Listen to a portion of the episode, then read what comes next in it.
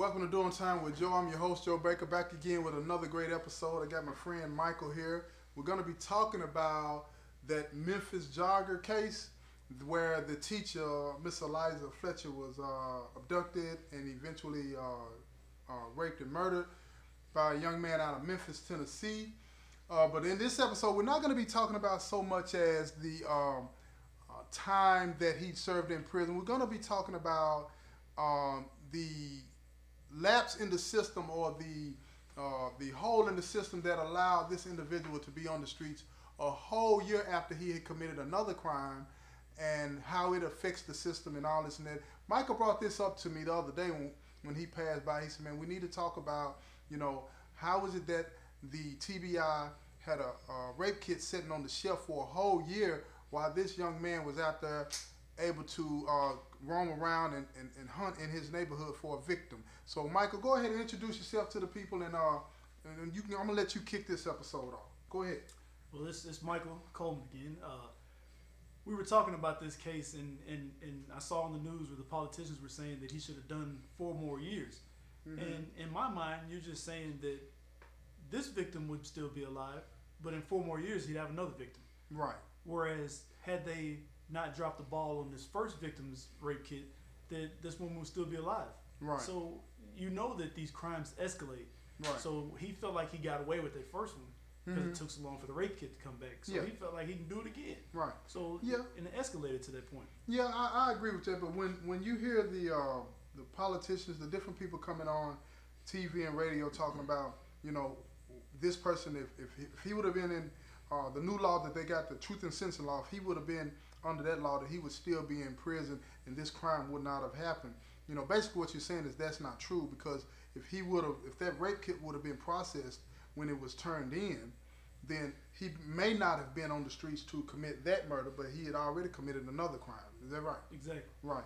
I exactly. think that's the hole in the system where a lot of people, you know, particularly politicians, they look for the opportunities to take advantage of situations so that they can further their agenda. And I get it, that's politics.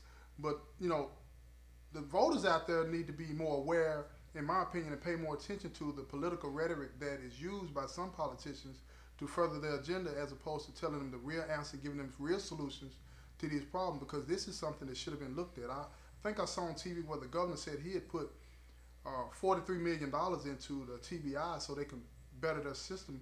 What happened with that? What happened with the system in that situation? Why, why, weren't they not, why were they not able to processed that uh, rape kit for a whole year, when after they charged this man and they arrested this man, it seemed like all of a sudden the rape kit comes from nowhere. It came up, you know what I mean? Immediately. Because yeah. and, and that's the question. Where's the justice for this first victim? Right. Would she have ever gotten justice had he not killed somebody? Would she have ever gotten justice to begin with?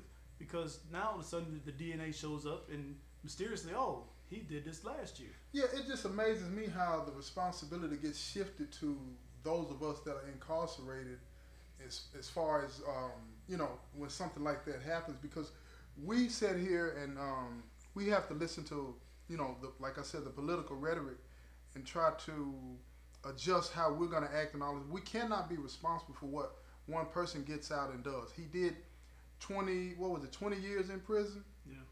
And then he got out. But see, my thing would be, you know, what I would ask the politicians if I were a voter, I would be asking them, what kind of help did that individual get? None. While he was in here? None. Did he go to any, through any programs or anything? Was anything mandated to him by the courts?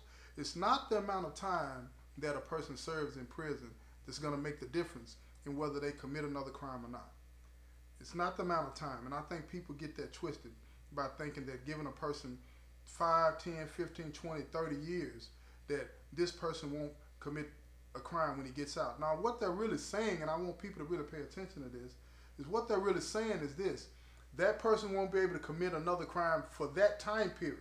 Exactly. But when he gets out, because the system isn't doing anything for that individual, then he's going to be a threat again. Again, don't get it twisted. All of y'all out there that's listening to me, you've been listening long enough, you know that I'm about personal responsibility.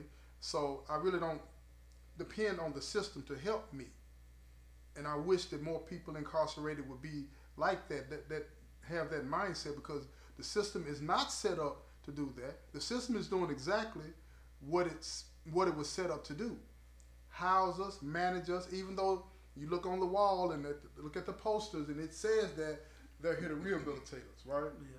But where's the rehabilitation? Within yourself.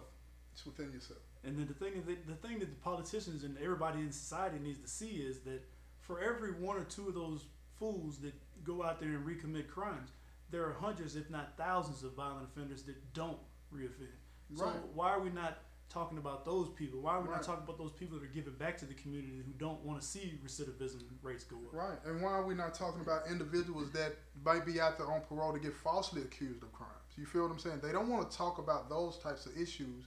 And then when the when the situations get rectified and the individuals get back out, they don't come on the news and say, well, such and such was exonerated because they discovered that there was a lie or so on and so forth. They want to stick to that main story and have people out there twisted up thinking that we need to lock these people away and not let them out. I think that if people were more aware, and, and again, let me say it like this. I'm not going to say more aware because I think that people know. I'm not going to let people off the hook like that.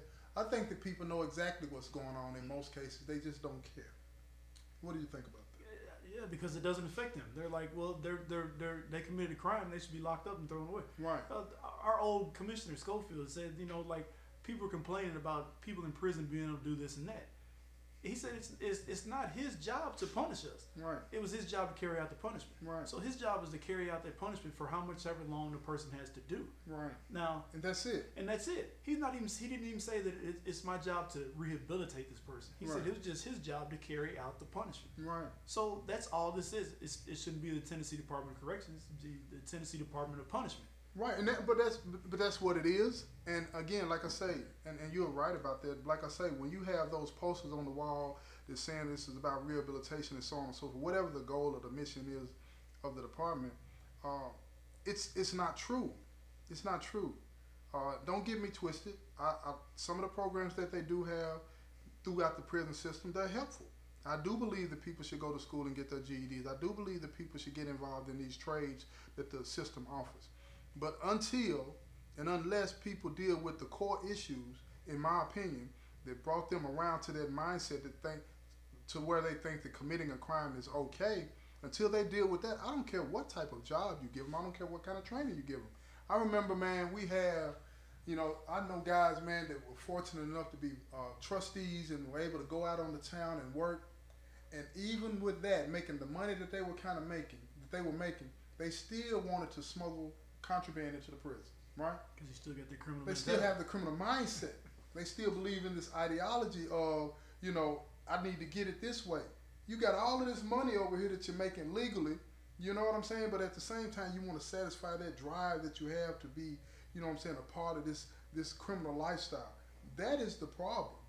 And when you have sole possession of an individual's body and person for twenty years, five years, ten years, whatever, I just don't understand why, with all the money that they allocate for the Department of Corrections, I just don't understand why they don't use that and hire some real therapists to get inside of our minds and try to help us understand what's really going on and why we like that. I just don't understand that. We spend all of the system anyway, spends all of this money trying to house us and manage us and keep us in here, but they don't address the real issues. But they tell the people that they've addressed it. Listen to me, y'all. What they mean by that is this. I have done everything that I can to make these people more afraid of the system coming back to prison, right? I've done everything that I can as a system to keep them and make them afraid of the punishment that they're going to receive. But what I haven't done is help them understand why they commit those types of crimes in the first place. Not to mention all the other issues that come into play when you're talking about poverty, lack of opportunities, and so on and so forth, coming from broken homes. They don't address those issues. Society doesn't want to address those issues. But they want you to believe that if we're tough on them, we make them scared, they're not going to come back. That does not change a person. At all. Doesn't make them better. It does not. It does not. And I wish that people would pull away from that mindset into thinking that the more time a person does, the meaner we treat them in prison, the more inhumane we treat them in prison, they're not going to want to go back there, as opposed to, let's find out what's wrong with them. Why don't we do that, people? Why don't we do that? It's exactly, you can't have a, a, a blanket uh, punishment for everybody, because like my mother said that uh, whippings didn't really mess with my sister, you know, because it wasn't really much into that. Me either, but si sitting in my room was my punishment that I couldn't stand. Right. So getting getting a whipping was nothing. Yeah. That was temporary, but it's sitting yeah. in my room when I want to go out and act, you know, do activate right. and stuff. That worked, but. So we can't say the blanket system says, well, let's lock them up for twenty or thirty years and that'll stop everybody from committing crime. Yeah. That'll deter it. Every yeah. time that they passed these laws, when they passed the eighty-five percent law in, in ninety-five, the murder rate went up in yeah, Tennessee. That's true. So evidently people don't care. I knew that it existed when I committed my crime. I knew that the eighty-five percent law existed, but I wasn't thinking about that. Ain't nobody thinking about that when they decide that they're going to commit a crime. No, nobody's no, no. thinking about that.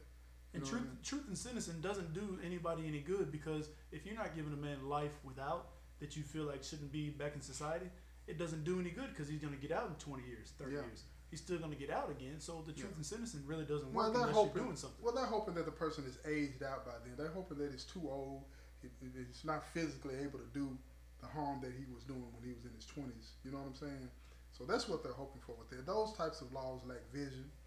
Uh, courage to me, you know what I'm saying? Because it takes courage to really dig deep and try to help somebody, you know what I'm saying? So, but if that's the kind of, you know, politician that you want in play, I mean, that's who you vote for. That, that's who it is. Yeah, that's who you vote for. You got anything else you want to say before I wrap this episode up? No, no, no, I'm good, I'm good. Okay, this has been another episode of Doing Time with Joe, your crime critic, and I say peace, y'all.